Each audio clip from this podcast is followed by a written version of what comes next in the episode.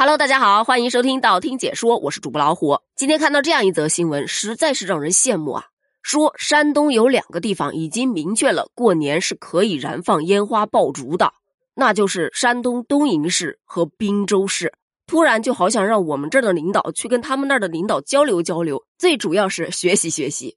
很多网友的反应则是：要么你就都别放，要么你就全都能放。搞特殊的话，让别的地方眼红，你知不知道？还有的则说，就是不如全放开了吧。老祖宗有的东西啊，杀毒去邪，还真是有点道理的。那可不，放鞭炮的这个习俗就是为这个而诞生的呀。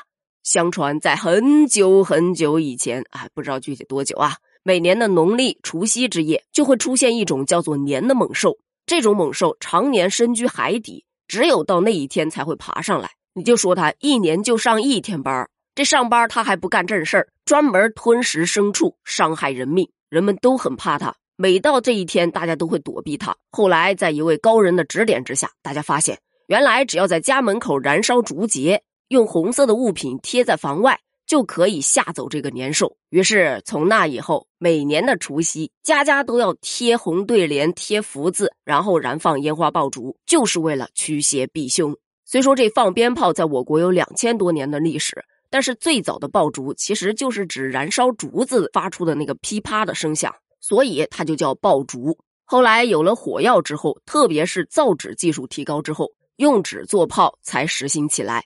特别是成串的小鞭炮，把它们编到一起，就像一条鞭子一样，所以后来才有了鞭炮这一说。而除了传说，其实在很多古籍当中也会有记载，像《荆楚岁时记》中就记载到：正月一日是三元之日也。春秋谓之端日，鸡鸣而起，先于庭前爆竹，以避山魈恶鬼。呃，当然，后来人们去燃放鞭炮，已经没有了驱魔逐鬼之意，而更多的其实就是为了欢庆节日，振奋精神，给节日增添一点欢乐的气氛。说白了就是仪式感。可是后来这个仪式感被禁掉了，说是对环境会造成污染。那人们生活在这个地球上，环境保护真的非常的重要。所以，站在环保的角度上来说，禁鞭呢也确实是没有问题。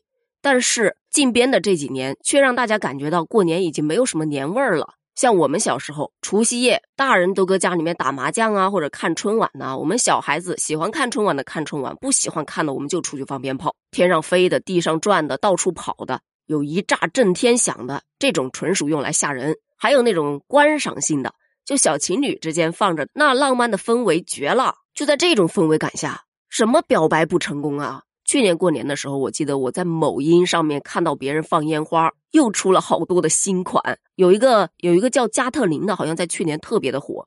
我当时真的心痒难耐，于是带着我老公、还有我妈、还有我孩子，驱车一俩小时啊，到乡下找了个偏僻的角落里面，就搁那儿偷偷的放了一放。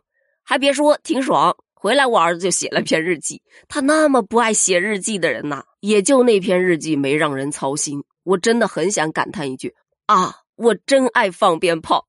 其实啊，现在也有很多网友啊都在感叹，小时候啊就盼着过年能有一套新衣服，有压岁钱，而且能放鞭炮。最期待的就是长辈带着孩子们去放鞭炮，因为鞭炮其实还挺贵的，自己那点压岁钱放不了一会儿就放没了。而现在呢，回到老家去过年也不让放鞭炮。孩子都只能躲在家里面看手机呀、看电视啊，冷冷清清的，都没什么年味儿了。长辈们带着孩子都不知道去玩什么，只能给他买吃的、买喝的。这孩子还不爱吃、不爱喝的，嘴都养刁了。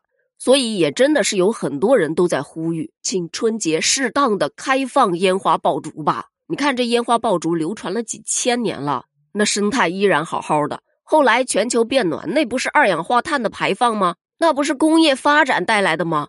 烟花爆竹确实是有一定的污染，但是它的影响是短暂的呀。别的不说，就过年那几天，你给我放开一下，我就很满足了。还有一种祈祷的声音，我觉得更符合当下的国情。有人说呀，这疫情困扰了咱们国人三年了，这三年的时间，好多人都没有回家过过年，而今年好不容易放开，大家需要一个酣畅淋漓的喜悦日子。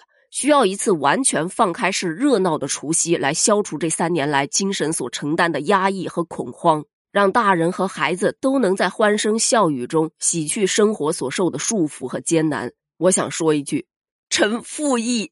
实不相瞒，我已经开始物色各种各样新款的烟花了。这新年礼物不比买玩具强多了？我已经准备好了，就等着放开了。那么，关于燃放烟花爆竹的这个话题，你又是什么样的观点呢？欢迎在评论区留言哦，咱们评论区见，拜拜。